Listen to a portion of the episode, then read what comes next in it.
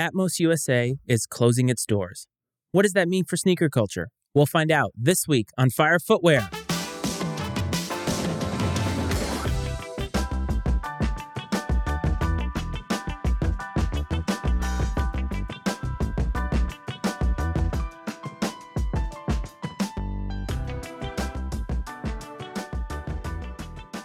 What's up, everyone? Welcome back to another episode of Fire Footwear. As always, this is your host, Matt Frates. I hope that this finds you well, and I hope that you are enjoying the content we're putting out. I want to thank you all for showing up every single week. It means the world to me, and this is a lot of fun to do. Sneaker culture is great. I think that there's a lot of things to like about sneaker culture, but also there are some things that I think are worth talking about that we get into on this show. We opened the show this week talking about Atmos USA because they have decided to shut their doors here in the United States. I find this an interesting look through because Atmos USA, or at least Atmos in general, Atmos at large, has been very, very integral in bringing sneaker culture together because they have some of the most hyped collaborations of all time. And they take Japanese sneaker culture and sort of merge it with US sneaker culture because I think we in the United States make the mistake of thinking that the US is where the hub of sneaker culture is. And I did an episode way, way back about sneaker cities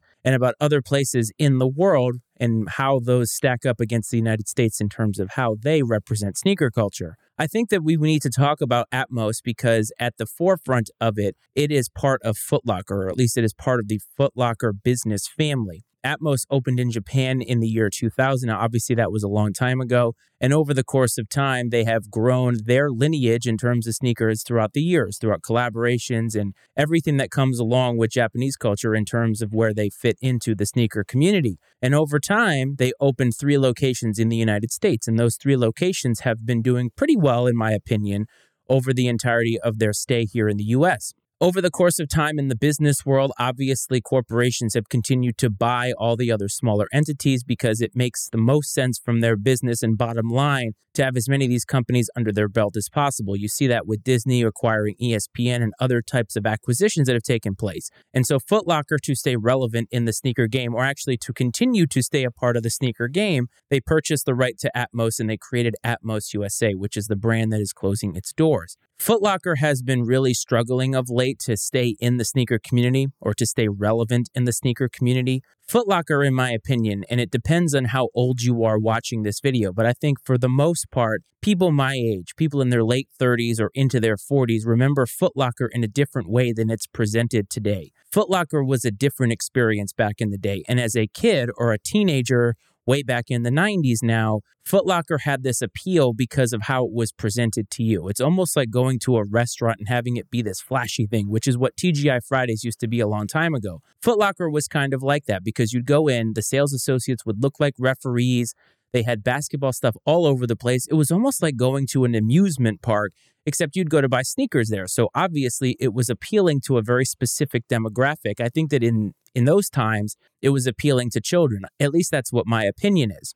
As sneaker culture has grown, I think that Footlocker has had to adapt a little bit because I think more and more stores have been added to the sneaker footprint over the years, and it's becoming harder and harder to maintain any type of presence in the community in terms of the retail community. The online shopping game has changed everything. I've talked about that many times. We, as sneaker lovers, can buy shoes any day that we want from the comfort of our own home. We don't have to go in person to get shoes anymore. It's just a different type of game. It's an easier game now than it has ever been. I recognize the fact that it's harder in the fact that there are more people into the culture, but I'm talking about we don't have to sacrifice what people used to have to sacrifice in terms of going in, staying in line, camping out overnight, riots, fights. A lot of people would say that that's part of the game. And if you've been in the game long enough, for sure, that is something that you have sacrificed. And to me, that goes into how you can feel about the new age of sneaker culture. I always say that I'm not an OG, so I don't get to dictate how anybody else feels about reps, about today's sneaker releases, about collaborations. I think people who have been in the game for a very long time, the OGs in the game, can feel however they want because many of them have sacrificed in terms of their time and being outside. And Footlocker was part of that presence. Footlocker was 100% a store that people would go to to try to cop shoes when they released.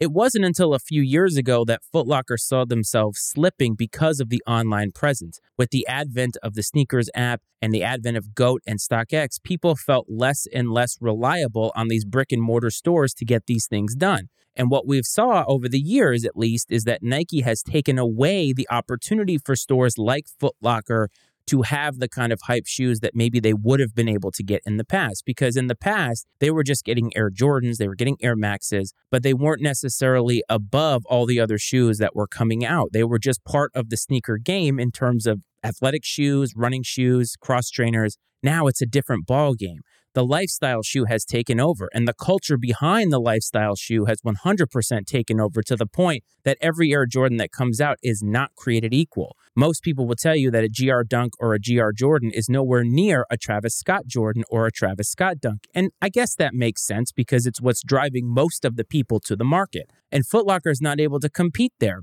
So owning Atmos USA, Footlocker had a choice to make. And I think the choice that they made was that they weren't going to be able to compete with a brick and mortar store in the United States the way that sneaker culture exists today. So they're shifting their focus back to Japan only and Asia only. And I think that from a business perspective, that's probably the smart thing to do. I wonder how many people watching this video have ever been to a brick and mortar Atmos USA. I know that I have not because they're not in the areas that I am. I mean, I guess I could go to Georgetown, but I don't find myself being in the DC area all that often, despite how close in proximity I live to it. Again, I think the online presence of shoes from social media to how we purchase shoes to how they are presented to us, I think it's a completely different ballgame in the United States than it's ever been. I think in other countries, going to specific stores still means something. Yes, there are stores in the United States that still have that gravitas in the culture, but they're very few and far between. And as a matter of fact, you think about the unions and the undefeateds, whenever they do their sneaker releases,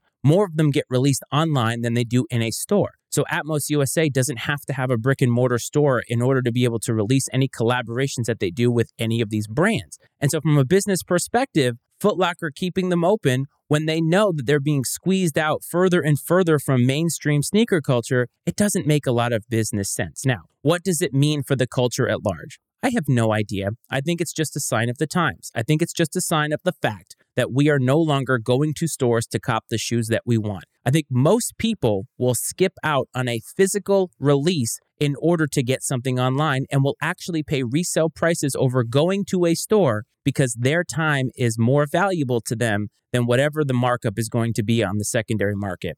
And I can't say that I blame them. Time is very, very precious in terms of a commodity, and we don't have a lot of it. So, how many people want to go and stand in line at a store and not necessarily even guarantee getting something? Going to a store doesn't guarantee anything more than being online. You might be able to make the argument that going to a store would give you better odds because less and less people are going to these stores.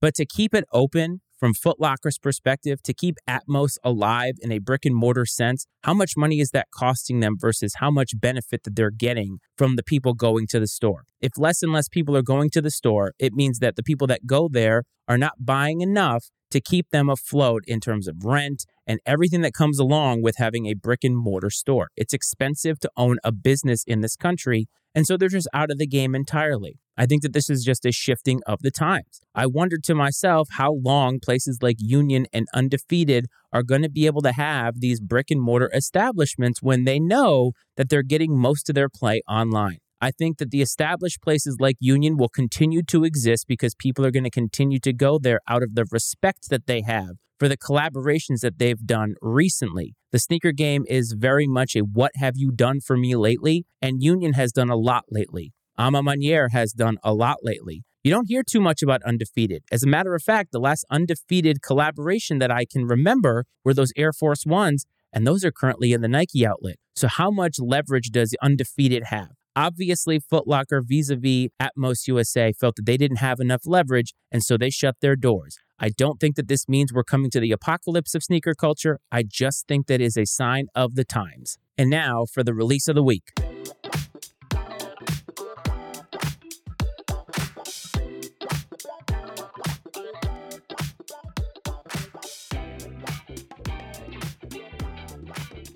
Release of the week where I like to highlight a shoe that catches my eye. It's not always hype, sometimes it is. Rarely is it actually, but it's just something that I think that you should know about. So for this particular week, I'm going to go with something pretty unique, and it's not a shoe we've ever talked about before. However, it is in the Nike SB line, and it is the Nike SB Leo Baker, which is coming out with a red, white, and blue USA colorway. I know that he technically quit the Olympic team in 2020, but still was an Olympian regardless. And so this is obviously playing off that, where they're giving you that very classic white with some hints of red and white and blue on it. And I think that that's actually a really great look. I think it's coming out on October 13th. It's a awesome Nike SB. We don't ever talk about any other Nike SBs besides Dunks on this show and really in sneaker culture in general. So I think that it is worth your time. I think it would look absolutely fire with a nice khaki pair of pants, maybe even some jeans. I just think that it has more of the Nike Dunk High look to it, but I think it's a little bit more simplistic and maybe a little bit more updated. So check that out wherever it is that you find your shoes. I don't think that it's going to sell out, but I do think it's actually pretty cool, understated. So definitely check that out. So, what do you think about Atmos closing its doors? Do you think that it is a sign of the future? And do you think this is going to start to mark the end of brick and mortar sneaker shops? Let me know on Instagram at Fire Footwear Pod is the way to get in touch with us there. On Facebook, Fire Footwear, a sneaker podcast is what you would search. If you want to find the show on TikTok, at Fire Footwear Pod is the handle to do that. If you are watching on YouTube, please remember to hit like and subscribe. And if you are interested in the audio space, it is Fire Footwear, a sneaker channel on YouTube. And speaking of the audio listeners, Apple, Spotify, and whatever app it is that you use to listen to this podcast. Please don't forget to hit follow and wherever you can, hit rate. It means the world, and it always makes me happy to see that somebody, one additional person, is enjoying the show. And please support the Matty Ice Media Network, mattyicemedia.com, for all the other podcasts that we have. I hope this finds you well. I hope this finds you safe. And as always, I will talk to you next time. This is Fire Footwear.